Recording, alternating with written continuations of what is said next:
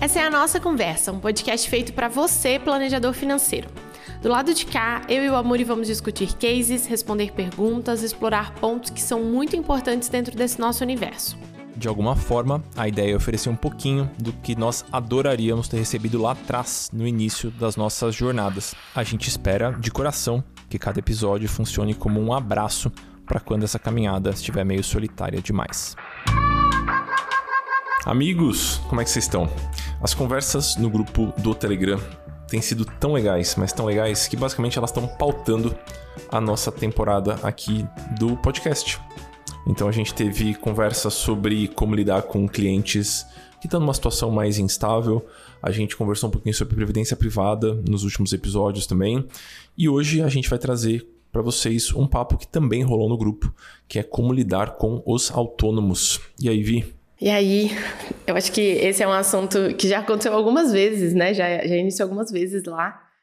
E é curioso porque a, a cada vez eu fico com uma sensação de que o grupo ele está se tornando um lugar seguro, vamos dizer, para a gente poder, para as pessoas poderem falar, olha, está acontecendo isso e não ter nenhum tipo de julgamento ali, né, aberto para não, mas você está fazendo errado e é isso. É muito mais no, no, intuito de ajudar e de trocar experiência, de contar. Eu, eu tô achando muito legal isso, assim. Então, Justo. Tô, tô animada. Sempre que a gente trouxer temas mais técnicos aqui, pessoal, a gente sempre vai trazer na perspectiva do planejador. Então não é que a gente vai ah, ensinar como é que funciona a previdência privada. O que a gente vai conversar aqui é como é que você, enquanto planejador, discute a previdência privada com seu cliente. Ou como é que você, enquanto planejador, lida com um cliente autônomo. Então não é ensinar o autônomo, é discutir um pouquinho sobre a posição do planejador. Vamos definir, Vi, quem que é esse, esse... Aliás, antes da gente fazer isso, você gosta de trabalhar com autônomo? Todo mundo na Papo de Valor trabalha com autônomos. Como é que vocês organizam isso aí?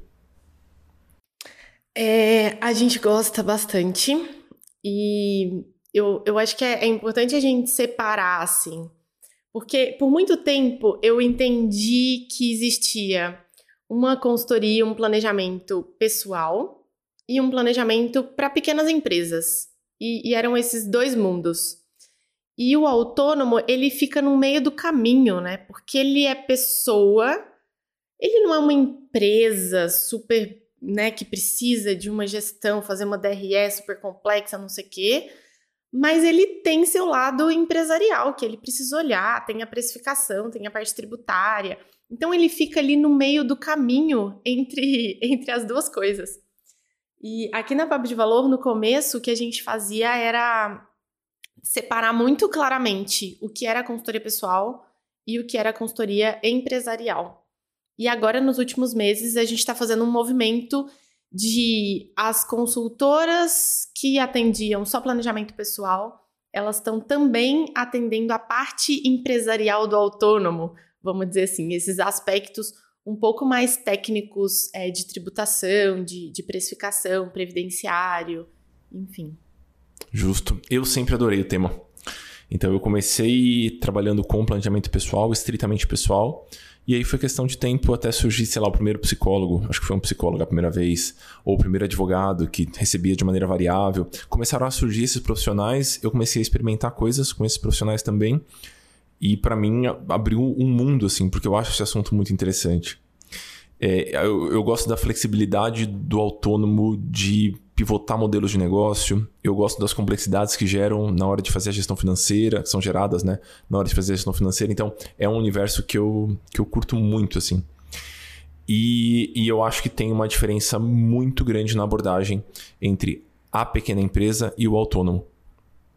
Então, Sim. o autônomo, na maior parte das vezes, ele vai ser uma pessoa só, talvez um ou dois funcionários que fazem um papel de apoio ali, mas no geral é uma pessoa que tem uma atividade profissional e que provavelmente na faculdade ou no período de formação não aprendeu sobre gestão. Então é um psicólogo que não faz a menor ideia do que é um fluxo de caixa. É um médico que não teve nenhuma cadeira na faculdade sobre gestão financeira. Um dentista que não sabe precificar.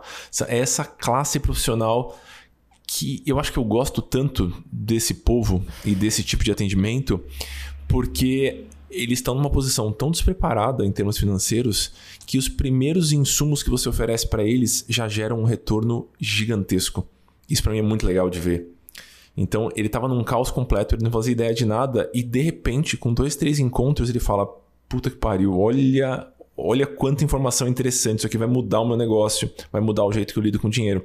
Então acho que é por isso que para mim é um mundo tão, tão fascinante assim. E, e, tem uma coisa que eu acho curiosa também sobre o perfil do autônomo.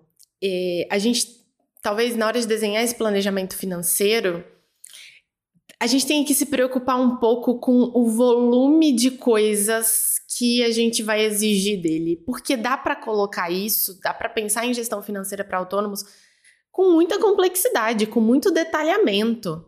Então, se eu estou falando de um arquiteto, tá, mas então vamos fazer um controle de quantas horas está sendo gasta por cada projeto? Isso é, é um detalhe, é, é um, um ponto específico que vai demandar muita disciplina, tempo e dedicação para conseguir fazer esse controle fino. E que não é necessário em todos os casos, obviamente. Mas o perfil desse autônomo é geralmente uma pessoa que tem que lidar com atendimento, com prospecção, com marketing, com a parte é, empresarial do financeiro, com a parte operacional é, pessoal é, o, operação, o próprio trabalho, o psicólogo, além de, de todas essas coisas, ele precisa ser psicólogo, né? Então, ele tem muitas funções, ele gira muitos pratinhos. E isso foi uma coisa que, é, para mim, divide um pouco os autônomos em dois grupos. Eu não sei, talvez a gente vai discordar um pouco assim nesse ponto. Mas, para mim, tem o um autônomo que ele quer ser autônomo e ter aquela cara de autônomo. O psicólogo que atende um lugar e é isso. E tem um psicólogo que, por mais que num primeiro momento ele subloca um, uma sala por algumas horas e tem uma estrutura financeira mais compacta, ele já, desde o início do negócio dele, da atividade profissional, ele está pensando em montar a própria clínica e ter outras pessoas. E quanto antes ele olha para o financeiro dele de uma forma mais robusta, mais fácil vai ser para ele dar os próximos passos. E ele vai dar os próximos passos é, com muito mais confiança, assim. Então, para mim, o autônomo ele ainda se divide nesses dois pequenos grupos. Justo, acho que eu concordo com essa divisão também. Eu não sei, eu, eu ia arriscar um palpite tipo, ah, a maioria tá nesse grupo, a maioria tá naquele grupo, mas eu já cruzei com pessoas que estão. Com, com, diversos profissionais que estão nesses dois grupos bem distintos. O que quer escalar desesperadoramente e o que tá falando, pelo amor de Deus, eu só quero ser um médico. Será que eu posso só ser um médico? Eu quero atender, eu quero ver o joelho das pessoas. É isso que eu quero fazer. E eu acho que é, é interessante a gente pegar essa malícia de entender isso rápido. Numa primeira conversa, sacar mais ou menos quais são as aspirações daquele autônomo. Isso vale para qualquer processo de consultoria, não só para autônomos, né? Entender quais são as aspirações daquele cliente. Mas eu acho que no caso dos autônomos é especialmente importante e e eu sei que esse é um tema que vocês gostam bastante aí. Você vai ter que entender de que forma que esse autônomo gere o tempo. Porque se ele é aquele autônomo, eu já cruzei, por exemplo, com muitos médicos que, que lidam com isso dessa forma, que tem a agenda lotada das 7 da manhã às 9 da noite, você necessariamente vai precisar oferecer para ele algo ridiculamente simples, que vai tomar alguns minutos, porque qualquer coisa além disso que você oferecer vai ser sumariamente ignorada. E aí vai acontecer aquele fenômeno muito triste que acontece nas consultorias, que a gente fica meio dolorido, que é a pessoa desapareceu ou a pessoa não volta para a reunião, ou a pessoa não segue o que a gente fala. Mas na verdade é uma sobrecarga muito grande para aquele autônomo. Sim. Vi, eu, eu tenho um norte grande quando eu vou falar com autônomos. Isso muito por conta do, do Finanças para Autônomos do programa também. E no livro também é isso que eu abordo. Eu tento sempre empurrar esse autônomo por três momentos. O primeiro momento eu chamo de caos completo, é quando ele não tem a menor noção de nada, então ele não sabe número nenhum. O segundo momento ele tem alguma noção, ainda não separou as contas, ainda talvez não abriu um CNPJ. E o terceiro momento quando ele consegue se enxergar como empresa. Eu vou empurrando o autônomo para esse terceiro momento, porque eu acho que na maior parte dos cenários é o melhor. Queria discutir um pouquinho sobre isso. Como é que vocês conduzem esse papo com os autônomos por aí? É, aqui a história da separação de contas, ela é assim, a, a primeira coisa, antes de dar bom dia, é, as contas estão separadas? Não, então por quê? O que, que a gente precisa fazer para poder separar essas contas? Aí depois a gente, a gente começa. É a primeira, primeira, primeira coisa que, que a gente faz, Porque a gente percebeu, lidando com os autônomos, que isso simplifica muito os outros processos. Vou dar um exemplo. No caso de uma estrutura compacta, né, de serviços, os clientes pagam e ele né, paga ali algumas despesas que tem ao longo do mês e é isso. Se essa conta tá separada, ainda que seja uma conta pessoa física. Quando eu falo conta separada, não é um CNPJ, um contador, tudo bonitinho, não. É uma conta que é separada. Pode ser, se recebe dinheiro, pode ser uma caixinha dentro do escritório. Essa, se essa conta está separada, eu consigo simplesmente ver o saldo no início do mês, o saldo no final do mês, e eu sei o quanto aquilo, quanto aquela atividade profissional está me dando a cada mês. Se faz retiradas pontuais, consigo somar ali tudo que foi retirada para própria conta e a gente sabe quanto que está sendo, quanto que está saindo da atividade profissional e entrando como renda para a vida pessoal. Então, isso, ainda que a pessoa não tenha nenhum tipo de controle, só essa separação de contas, eu acho que já traz um, uma noção grande do que está acontecendo. Não necessariamente na atividade profissional em si, mas no quanto a gente consegue considerar de salário, de renda mensal para essa pessoa estipular o padrão de vida pessoal dela. Justo. Então aqui a gente é, é, é, regra, assim, essa história da, da separação. Em pouquíssimos casos, eu acho que tem, tem alguns casos que a separação no início ela não é possível, a gente precisa destravar algumas várias coisas antes. E às vezes ela nem acontece de uma forma tão cravadinha, mas é exceção. Quais argumentações, Vi, você utiliza para defender o cliente que está um pouquinho reticente? Porque às vezes ele está confortável na baguncinha dele. Né? Eu vou, vou sugerir algumas aqui, aí você me complementa e a gente vai, vai trocando. A noção de salário, receber um salário de uma vez só numa conta e saber que esse é o dinheiro que você pode usar para sua vida pessoal, costuma ser muito confortável.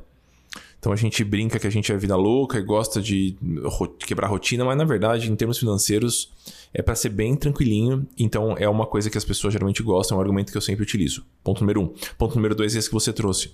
Então fica fácil de olhar os números se eu tenho tudo separado numa conta só, mesmo que não seja uma conta PJ. Eu brinco com os alunos que é uma conta PJ entre aspas, que é uma conta PF que a gente só usa para empresa.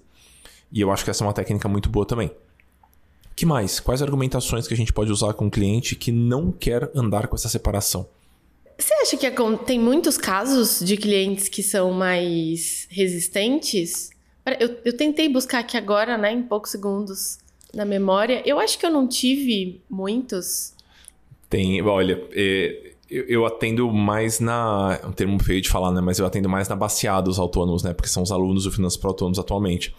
E eu acho que tem um percentual significativo que, de certa forma, está acomodado na logística financeira que ele já tem hoje. E ele acha que o que ele tem que fazer na vida dele é ou ganhar mais, às vezes precisa ganhar mais mesmo, ou ajeitar a precificação. Ele não olha para essa logística interna, que muitas vezes, se a gente mudasse, traria muito, traria muito mais clareza. Então eu acho que tem um, um, uma galerinha aí. É, tem, é, aqui, enquanto você estava falando, me veio à cabeça alguns casos que a gente atendeu que a gente não conseguiu chegar nessa separação por alguma resistência de logística, assim mesmo. Ah, isso aqui já está funcionando, e enfim. É, de, de pessoas que, que são autônomos e que recebem de muitos lugares e formas diferentes. Ah, então, o médico que né? atende de, Exatamente, vários convênios e ele atende particular e ele também tem um, um, um, fixo de um concurso, enfim. E aí cada coisa paga em um banco diferente, de um jeito diferente, uma coisa meio, meio caótica. A gente já estruturou várias vezes cenários do tipo, então esse recebimento aqui vai ser responsável pelo seu padrão de vida. Esse outro recebimento, ele vai entrar nessa outra conta porque já está lá e você não quer mexer mas ele só vai ser responsável pelos seus investimentos. Tudo que entrar lá é dos seus investimentos, vai direto para o investimento, para o futuro. Então a gente às vezes utilizar a estrutura meio que carimbando o uso do dinheiro de cada lugar, quando a gente não conseguir unificar isso. Eu acho que num processo de consultoria, que vocês estão acompanhando de perto a pessoa por mais tempo, eu acho que funciona. No meu cenário, que eu não estou acompanhando tão de perto as pessoas, eu não tenho essa recorrência com essas pessoas, eu costumo ser um pouquinho mais duro. Então, nesse cenário do médico, é um cenário muito clássico, né? Porque os convênios são muito intransigentes muito. com os profissionais. O que eu geralmente faço é, a gente vai ter essa conta aqui, que vai ser a sua conta profissional, seja ela PJ PF, tanto faz, não, é, não vem ao caso nesse momento. E a gente vai ter essa outra conta aqui, que é a sua conta pessoal do dia a dia. E a gente vai ter outras 17 contas que os convênios exigem que você tenha mas pingou na conta que o convênio te paga, você vai transferir para conta profissional. Pingou na conta que outro convênio te paga, transfere para conta profissional também. A gente meio que usa a, essa conta profissional como uma centralizadora. E essa conta que centraliza tudo paga para a conta PF. Então essa é uma, é uma abordagem que, na minha experiência, trabalhando com um público um pouquinho mais, mais escalado, funciona melhor. Mas se eu acompanhasse de perto as pessoas, eu também não hesitaria em fazer desse tipo, ah, isso aqui vai ser para pagar o convênio. Isso aqui vai ser para pagar o seu aluguel. Eu faria algumas caixinhas. Mas, como regra geral, eu gosto de centralizar num, num lugar só. Sim, ótimo. Me veio aqui também um, uma questão, porque quando, quando a gente olha para todos esses universos muito separados dentro da vida do, do autônomo, o que acontece é que ele perde essa clareza de quanto de fato ele está ganhando, de para onde que está indo esse dinheiro, porque fica tudo muito picado. Uhum. É, e quando a gente consegue fazer esse movimento de uma forma mais acelerada, mais rápida, quando, obviamente, o cliente está afim e quando existe um capital, um caixa para falar. Então agora você vai receber tudo aqui nessa conta e no final do mês ou no início do próximo mês a gente vai fazer uma retirada pontual. Mas nem sempre a gente tem esse capital de giro para ele poder, também um capital de giro, mas enfim, ele tem esse caixa para poder passar o mês e fazer uma retirada só. É, como como é você faz por aí? É duro. É, eu, eu ia comentar isso em seguida. É, quando a gente fala, chega nesse momento 3, que a gente separa as contas, eu, eu tento fazer o quanto antes, eu tento instruir que o cliente faça o quanto antes, mas na minha experiência, se a gente faz esse movimento com o caixa muito, muito, muito apertado, começa a ficar um vai e vem de dinheiro sem fim. Então ele pega um pouquinho para conta pessoal, mas aí falta para pagar imposto, sei lá o que, na empresa, aí ele vai lá e transfere para conta da empresa começa a ficar um vai e vem, ele começa a roubar dinheiro de um lado para o outro. Então eu costumo orientar que a separação de contas aconteça quando a gente tem uma sobrinha mínima ao ponto de eu conseguir falar, olha, dá para tirar um salário todo dia 30, ou dá para tirar um salário no dia 15, um salário no dia 30. Eu, eu costumo esperar essa gordurinha surgir antes de é, sugerir a mudança, porque caso contrário, fica esse rouba-rouba e eu acho que o cliente acaba se confundindo mais. Mas eu acho que é uma, é uma dúvida importante, assim. Muitas vezes, não sei se vocês fazem isso aí também, muitas vezes, se o cliente tem uma condição um pouquinho mais confortável e o negócio ainda não engrenou, eu abro a possibilidade do cliente pegar um pouquinho de capital pessoal, a reserva que ele tem, e injeta na empresa para conseguir fazer as coisas começarem a rodar. Então é uma é, é, algo que eu costumo propor também nos cenários em que as variáveis se, se aplicam, né? É, eu, como a gente já faz essa separação logo no início, a gente enfrenta esse problema. E, e aí a forma que a gente vai passando, talvez pensando aí nos seus, nos seus três, nas três etapas da organização uhum. financeira do autônomo, é que a gente começa com uma retirada semanal, depois a gente passa ah. para uma quinzenal, depois a gente passa para mensal. E aí isso fica muito claro de, olha, então agora a gente não tem capital para conseguir fazer essa separação e fazer uma retirada única, mas a gente quer chegar lá. Então, se a retirada por mês é de é, 8 mil reais, a gente vai fazer 2 mil por semana, ou 4 mil na primeira semana, 2 mil na segunda e mil nas outras duas. A gente divide conforme a, o fluxo, assim, tanto pessoal quanto, quanto profissional. E é comum, às vezes, a gente até, em algum momento, conseguir chegar na retirada mensal, mas a gente ficar com isso um pouco separado, assim, acho uma coisa, na minha vida não, não faria muito sentido, na minha, no meu olhar enquanto consultora, seria melhor resolver isso logo no começo do mês, mas isso foi uma demanda de alguns clientes, e aí o planejamento é do cliente, né? A gente tá ali para poder conduzir. e aí a gente fica com a, reti a retirada no primeiro dia do útil, por exemplo, que é a retirada pessoal, o prolabore, o salário para poder passar o mês, E uma retirada no dia 15, por exemplo, que vai exclusivamente para os investimentos, para os projetos e para aposentadoria. Então, deixar essa retirada até separada em dias distanciados para não correr o risco de levar isso de uma forma errada, assim, acabar gastando com outra coisa. Justíssimo, justíssimo. Então, acho que a gente conversou um pouquinho sobre, sobre logística. Queria conversar um pouquinho sobre uma situação que eu enfrento com a maior parte dos autônomos. Eles estão cobrando errado. Eles estão cobrando muito barato. A maior parte dos autônomos cobra muito barato. Essa é a minha percepção. Às vezes eu faço rodas de conversa com autônomos e na época que era presencial eu fazia bastante isso.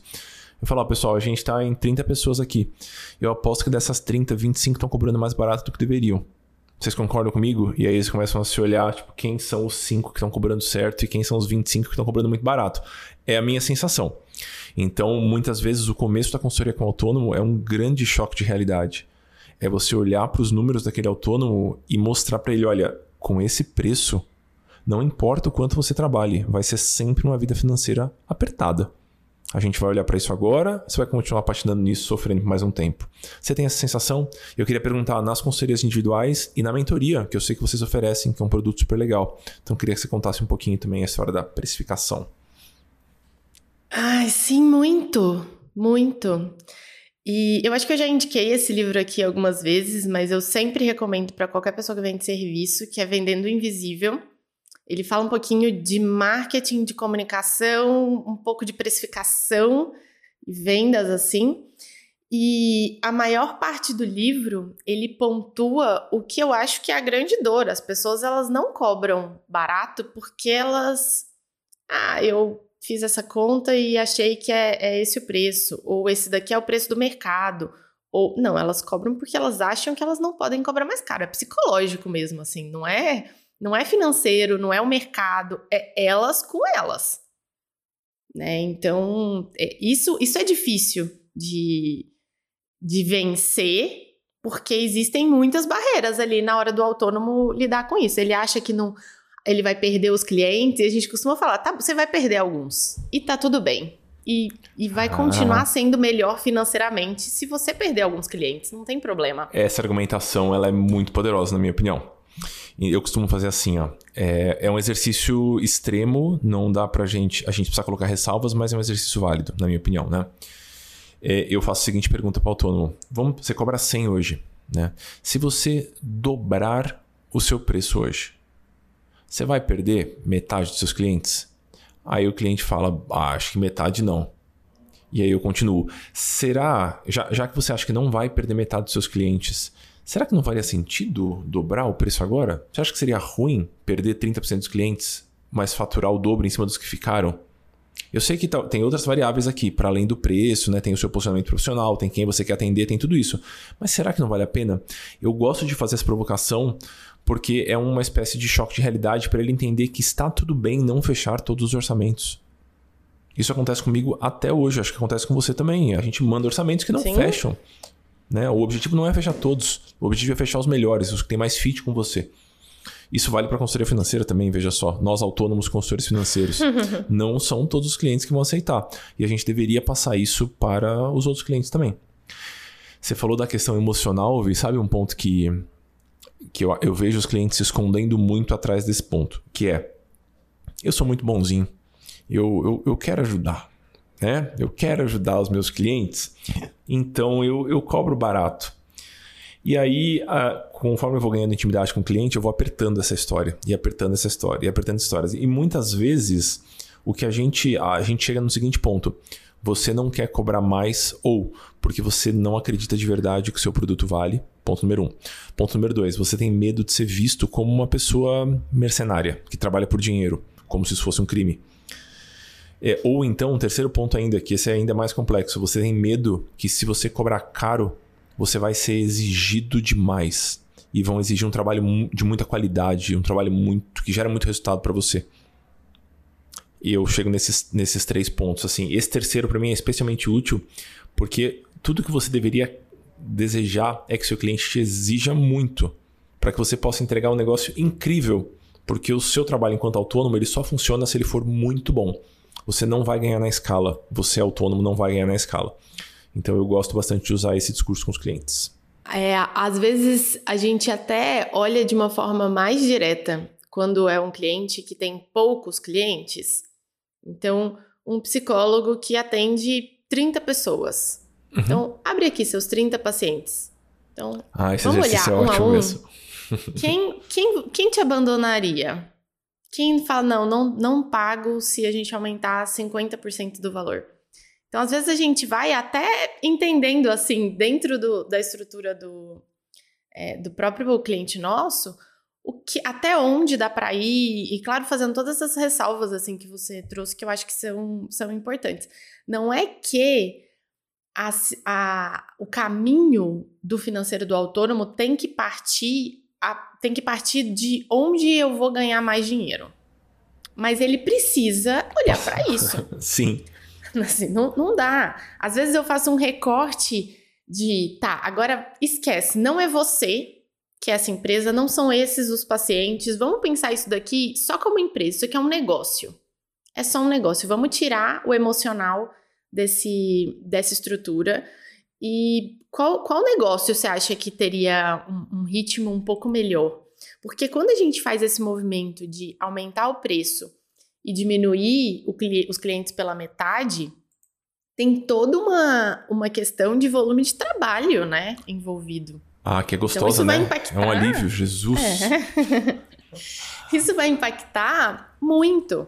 E eu me arrisco dizer que esse aumento que geralmente a gente precisa sugerir para os nossos clientes de consultoria, para os autônomos, ele não é um aumento que ah, agora mudou completamente o nicho que esse autônomo atende. Não é. É, é só porque ele não teve coragem de olhar para uma inflação de 10% agora na, né, no último ano e falar: eu vou reajustar 10%, porque reajustando 10% não estou reajustando nada, eu só estou corrigindo meu valor.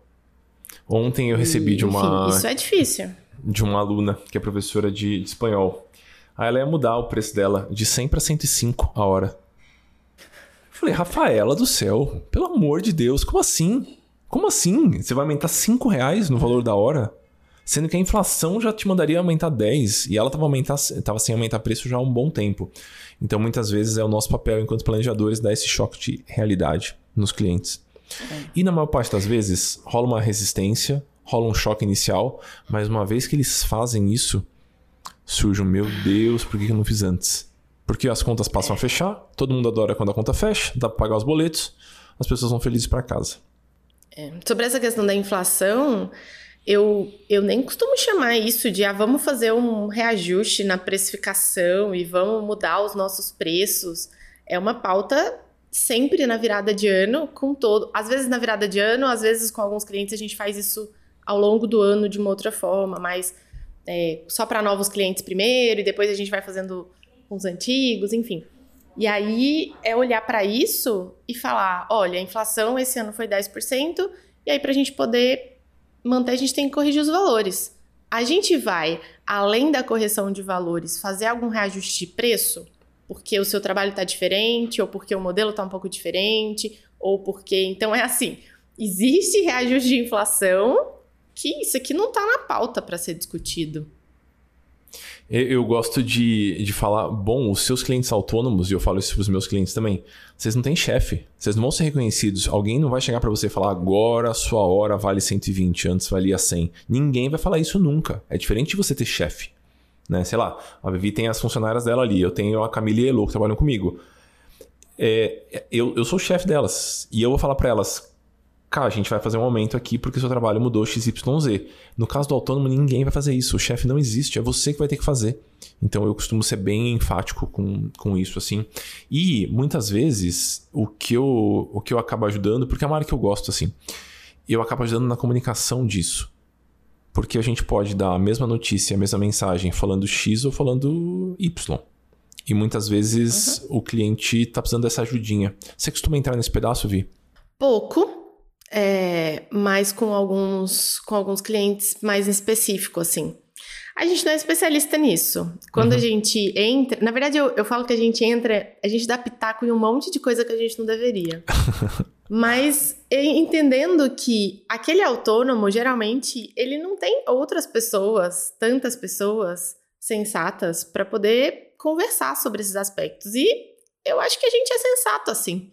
Então, se ele quer discutir, ah, mas e esse pacote assim, desse jeito, com esse produto, e se eu mudar isso para aqui, e se eu for. A gente dá uma opinião e, e, e, tenta discutir, levantar alguns pontos, porque querendo ou não, por conta dos nossos negócios, a gente estuda um pouco isso, né? Claro. Até sobre gestão de tempo, ferramenta para poder é, fazer atendimento, coisas assim mais técnicas, de vez em quando a gente acaba entrando um pouquinho também. Eu gosto de deixar isso demarcado durante a sessão de consultoria. E eu falo, ó, eu, eu vou tirar meu chapéu de consultor, vou botar meu chapéu de palpiteiro, porque eu tô dando aqui não é um palpite, não é uma, um aconselhamento profissional. É simplesmente um palpite de quem já experimentou muita coisa e de quem já está no mercado há alguns anos. Vi ferramentas interessantes, exercícios interessantes que a gente usa com os nossos clientes e alunos autônomos. Queria discutir alguns para a gente poder oferecer para quem está estudando a gente também e que está começando a atender autônomo agora. Vou, vou puxar o primeiro e aí você me fala se você usa e puxa uhum. o próximo. Eu uso um exercício que eu gosto de chamar de potencial máximo de faturamento. E é sempre um exercício meio chocante. Então, qual é a ideia? A ideia é fazer com que o cliente enxergue o que, que aconteceria se absolutamente tudo desse certo num determinado mês. Então, pegando o exemplo do psicólogo ali que você trouxe, né?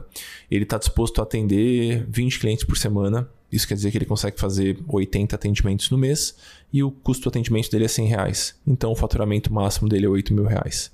Eu costumo fazer com que esse cliente entenda que esse é o teto. Se absolutamente tudo casar, se ninguém cancelar, se ninguém der calote, se nenhum slot ficar vazio na agenda dessa pessoa, esse é o potencial máximo de faturamento. E aí a gente faz perguntas difíceis, pelo menos eu faço. Olha, se esse valor que está aqui, que é o valor que vai rolar, se tudo der certo, se este valor não te deixa satisfeito, a gente tem um grande problema de modelo de negócio. Se esse valor te deixa satisfeito e você considera completamente irreal a possibilidade de alcançar esse valor, a gente tem um problema também.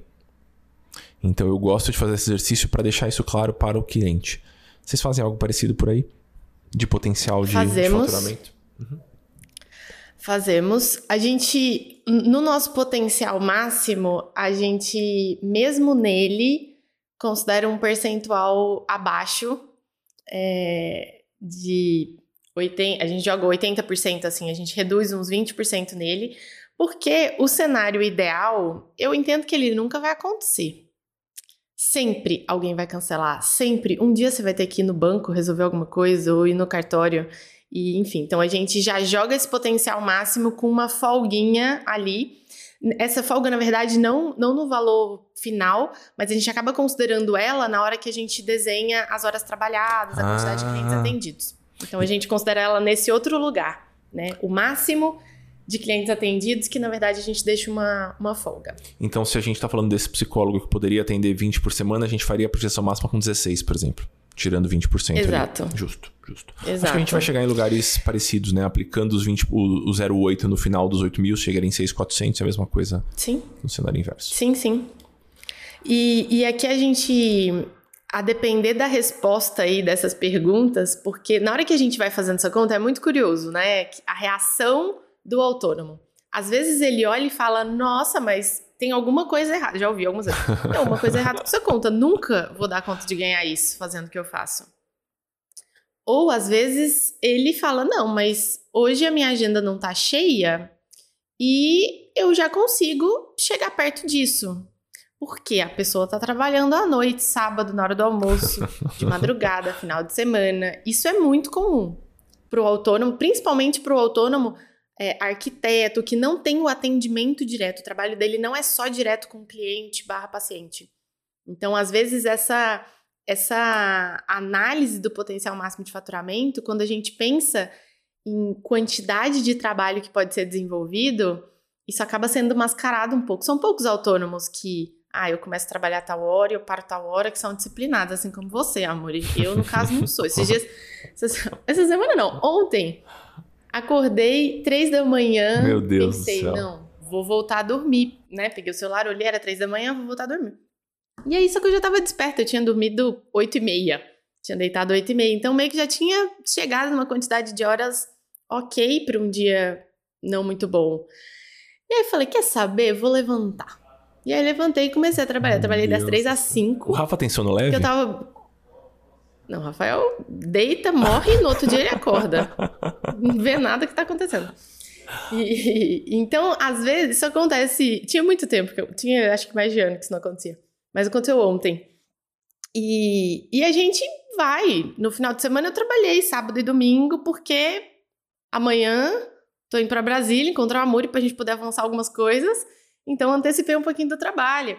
E assim, é, acontece. E o autônomo, na hora de a gente colocar isso, porque é lindo no papel, né? Eu colocar, não, consigo atender 53 clientes. Pode botar aí, 53 clientes, consigo prospectar. Mas a vida vira um caos.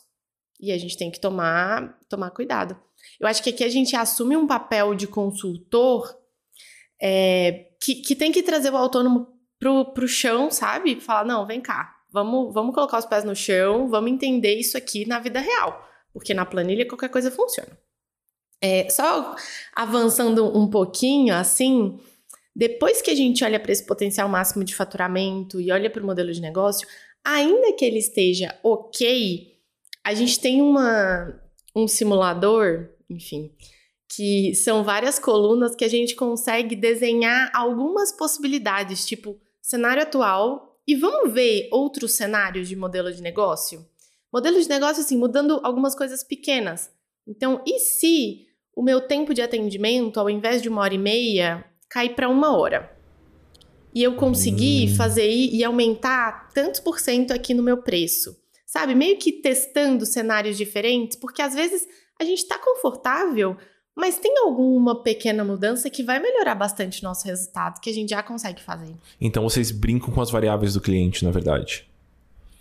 Exatamente. Eu, eu, eu, quando eu entro nesse ponto, eu também faço a brincadeira de chapéu. Eu falo, vou tirar o chapéu de consultor, vou dar uns pitacos aqui de modelo de negócio, porque eu acho que talvez faça sentido.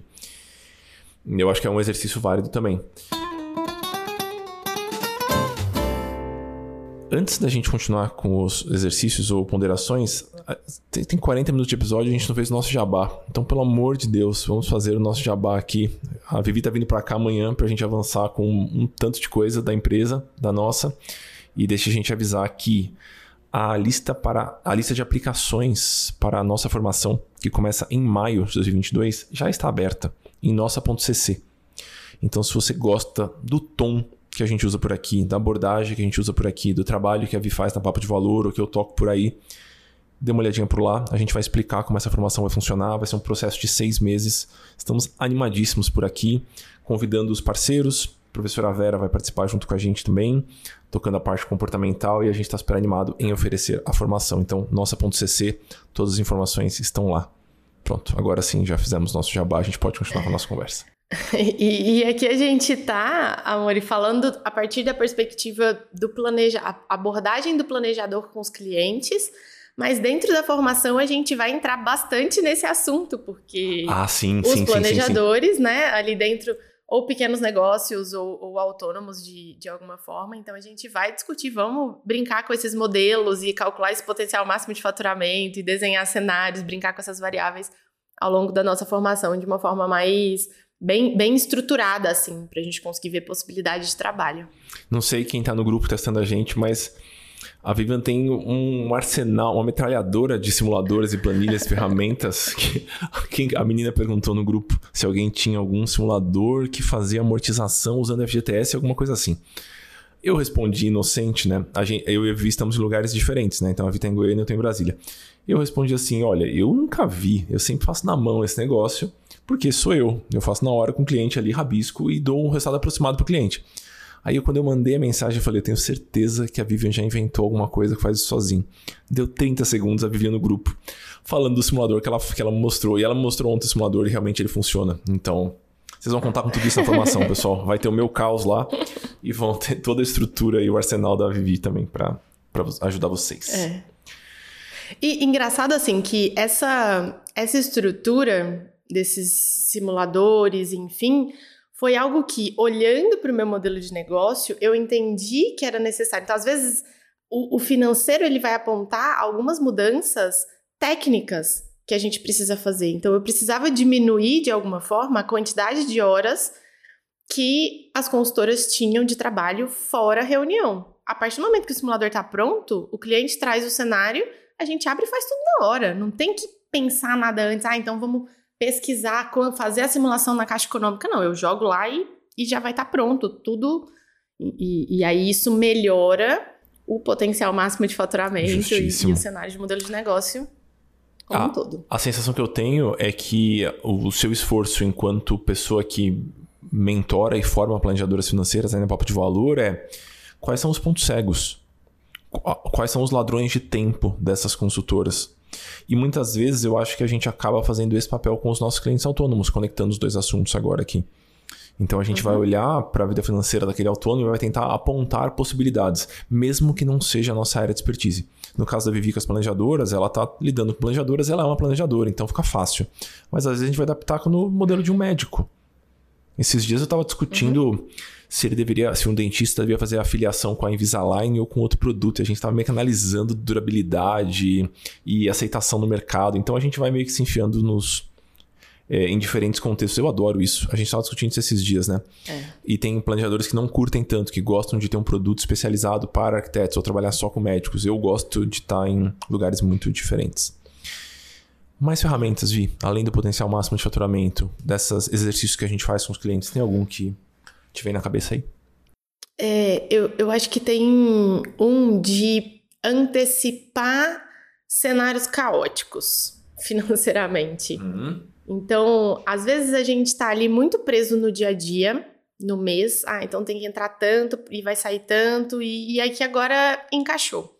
E parece que está encaixado, vem aquela vontade de então vamos aumentar a minha retirada mensal, ah. então vamos mexer um pouco nisso. E eu gosto de antecipar alguns cenários de doença, precisei ficar sem trabalhar, tirei férias, licença maternidade. Então, cenários, alguns planejados, obviamente, a gente tem que antecipar mesmo de, de todo jeito, incluir isso dentro do planejamento, mas alguns não planejados, imprevistos que podem, que podem acontecer é, inclusive imprevistos é, de. Agora, a pandemia vai ser um ótimo exemplo para o resto da vida, assim, né? De coisas externas que a gente não esperava e que vai impossibilitar o nosso trabalho, ou vai mudar muito a nossa estrutura de, de trabalho. Então, esse tipo de antecipação é, faz sentido. E aí, e cabe naquela mesma história quando a gente vai falar com, com um cliente sobre aposentadoria, de, tá, vamos sair desse lugar e vamos imaginar a gente lá nesse cenário. Você acabou, acabou de acontecer isso, é, você vai ter que ficar dois meses sem trabalhar porque precisou fazer uma cirurgia de última hora.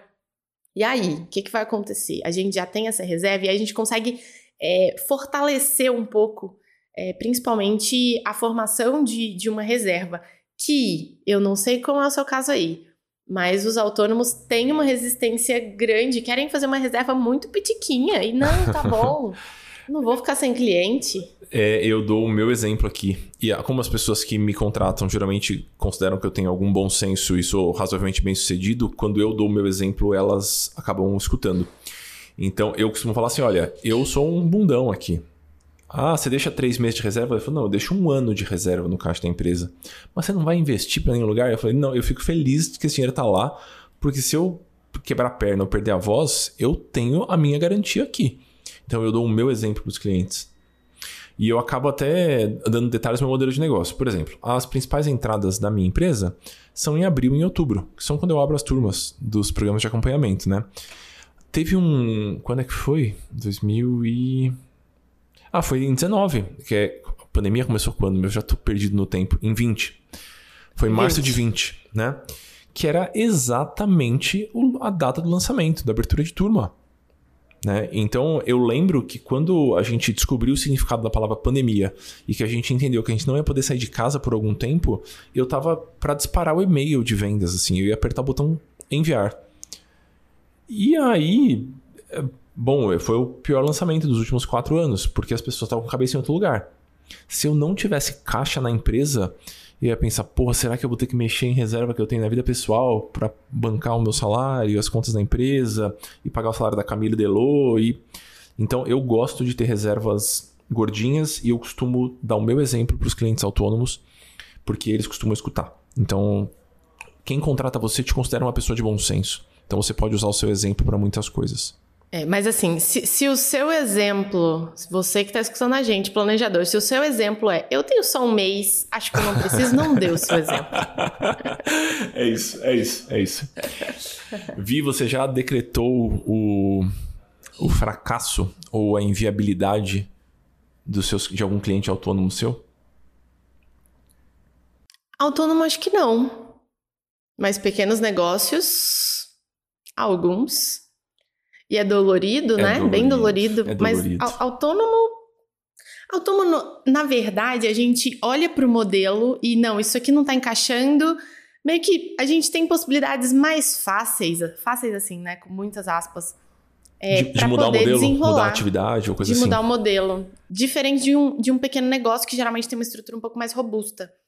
Então, tal, talvez até tenha acontecido, mas me marcou pouco, assim porque rápido já, já fui para a solução para a gente poder se movimentar. Eu sinto que já, já aconteceu comigo algumas vezes e como o autônomo tem a identidade pessoal muito atrelada ao que ele faz da vida profissional dele, por exemplo, ele é um médico, ele é um massagista, ele é um psicólogo, tá tudo muito muito grudadinho ali.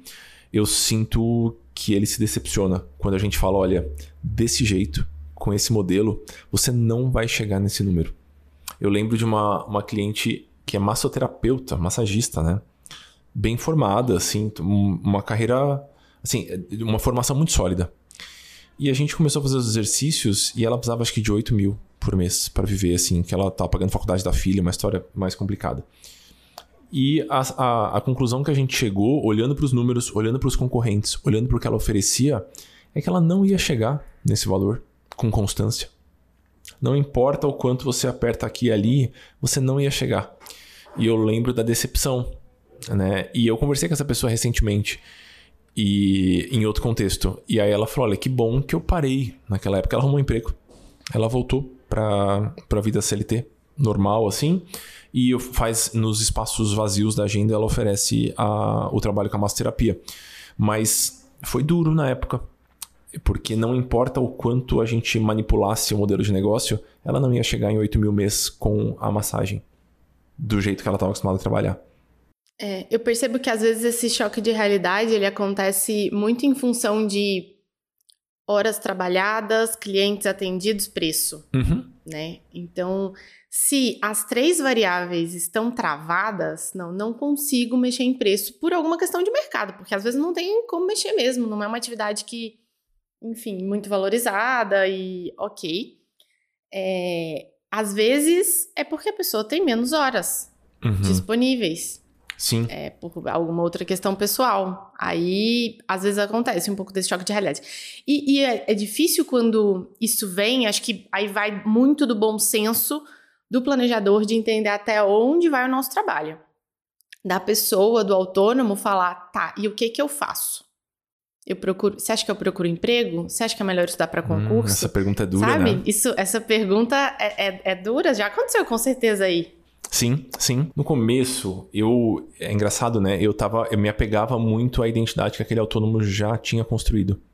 E eu falava, claro que a gente vai conseguir, a gente vai mudar o modelo aqui e ali. E agora, com um pouquinho mais de, de bagagem, eu eu sei que as pessoas vão sair do outro lado, elas vão inventar outra coisa, elas vão se preocupar com outras coisas, elas vão arrumar um outro caminho. Então eu tenho um pouquinho menos de. Não é, não é menos apreço, mas um pouquinho menos de apego à identidade profissional que aquele autônomo construiu. Porque eu sei que a pessoa pode ser feliz de outro jeito. Ela pode arrumar um emprego ali e fazer outra coisa. Às vezes eu, eu, eu não tenho muitos dedos em decretar que olha, na minha opinião, se você quiser ajuda para continuar sendo autônomo e refazer isso aqui, eu vou estar tá aqui, eu vou te ajudar. Mas se eu tivesse que dar uma opinião agora, com essas variáveis que a gente tem na mesa, eu fecharia a empresa. Já aconteceu algumas vezes, não foram poucas, mais de 10. Então, é duro, mas, é. mas, mas vale pra gente lembrar sempre que aquilo é uma atividade profissional. Não é a sua vida que tá ali não é o seu relacionamento, não é o seu círculo de amigos, é a sua atividade profissional. Eu tento me lembrar disso o tempo todo. Conforme as coisas vão ganhando escala uhum. e eu virei um consultor financeiro e uma pessoa que fala de dinheiro na internet, não, eu, eu, eu também jogo handball, eu também sei mexer em computador, eu também, sei lá, faço outras coisas da minha vida. Acho, acho bom ter essa distinção, acho saudável ter essa distinção. Sim, tem um exercício Eu me recordo no começo da pandemia que o, o Murilo Gun liberou alguns cursos dele. Uhum. Inclusive, estão todos liberados gratuitamente no YouTube, são maravilhosos. E eu fiz um que chama Reaprendizagem Criativa. E aí tem uma pergunta que ele faz logo no começo do curso. E, na verdade, não uma pergunta. É, ele instiga a gente a explicar quem a gente é sem dizer o que a gente faz. Hum, uhum. E eu, eu fiquei várias semanas pensando nisso, assim, porque a gente, em algum momento, virou uma chavinha de agora eu tenho que trabalhar e agora eu tenho que ter uma carreira, e a gente passa a viver em função daquilo. Parece que a gente esquece mesmo quem a gente, quem a gente é. Eu, eu tenho então, a sensação acho que... que isso é importante. É, estamos abrindo um mega parênteses aqui, mas é só porque eu acho essa conversa muito interessante também. A gente não vai cortar isso do episódio, pessoal. A gente vai ficar com o nosso papo aqui. Uh, eu acho que isso é uma cultura um pouco um pouco latina que absorveu do mundo americano. Porque a Gabi, ela fez o, um pedaço da faculdade dela em Londres. E ela conheceu um tanto de gente lá. E tem dois, dois amigos que são meio que irmãos dela, assim, que são dois franceses, né? O Thomas e o Edouard. E aí eu conheci essa turma aí, né? E eu não falo um cato de francês, né? E eles, o inglês deles é meio sofrido, assim. Mas a gente tava tentando conversar. E a gente passou dias juntos, batendo papo assim, e conversando e tudo mais. E aí a gente se despediu, eu segui viagem com a Gabriela. E eu falei, o que, que eles fazem para ganhar dinheiro assim? E ela olhou para mim e falou: Eu acho que eu não sei também muito bem com o que, que eles trabalham assim. Eles não falam muito disso, eles não se preocupam muito com isso também. Para eles o trabalho é um lance meio que das. No caso deles, das 9 às 5 e caiu a caneta, vai embora para casa. Eles não se definem muito pela vida profissional. Eu acho isso interessante, assim, é uma coisa mais, mais europeia, talvez. Eu acho que a pirâmide salarial é mais achatada uhum. também. Então, com o que uhum. você trabalha interfere menos no seu círculo social. Acho esse ponto super interessante também. Esse é o maior parênteses que a gente já fez na história deste podcast. é isso, amigos. Temos? Temos um episódio? Temos um episódio, temos um episódio. A gente está se, se, assim, se cuidando para fazer com que os episódios tenham 45, 50 minutos, não mais que isso que é uma louça muito bem lavada ou um exercício muito bem feito.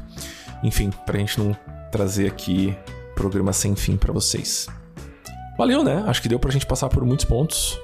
Sim, e ontem o Amor deu uma informação um pouco chocante. Meu Deus. É, e a informação que a gente tem muitos episódios ainda nessa temporada. A gente não definiu todos os temas ainda. Então, se você tem alguma sugestão de tema que precisa, que você gostaria que a gente falasse, pode deixar lá no nosso grupo, manda por e-mail pra gente, enfim, fica, fica à vontade, faz contato com a gente que a gente quer escutar vocês. É isso. Queridos, obrigado, espero que tenham curtido. Semana que vem temos o nosso próximo episódio. Esse é o interfone do escritório da Vivian, que tá tocando agora sem parar. E com isso a gente se despede. Beijo grande, seguimos. Tchau, tchau.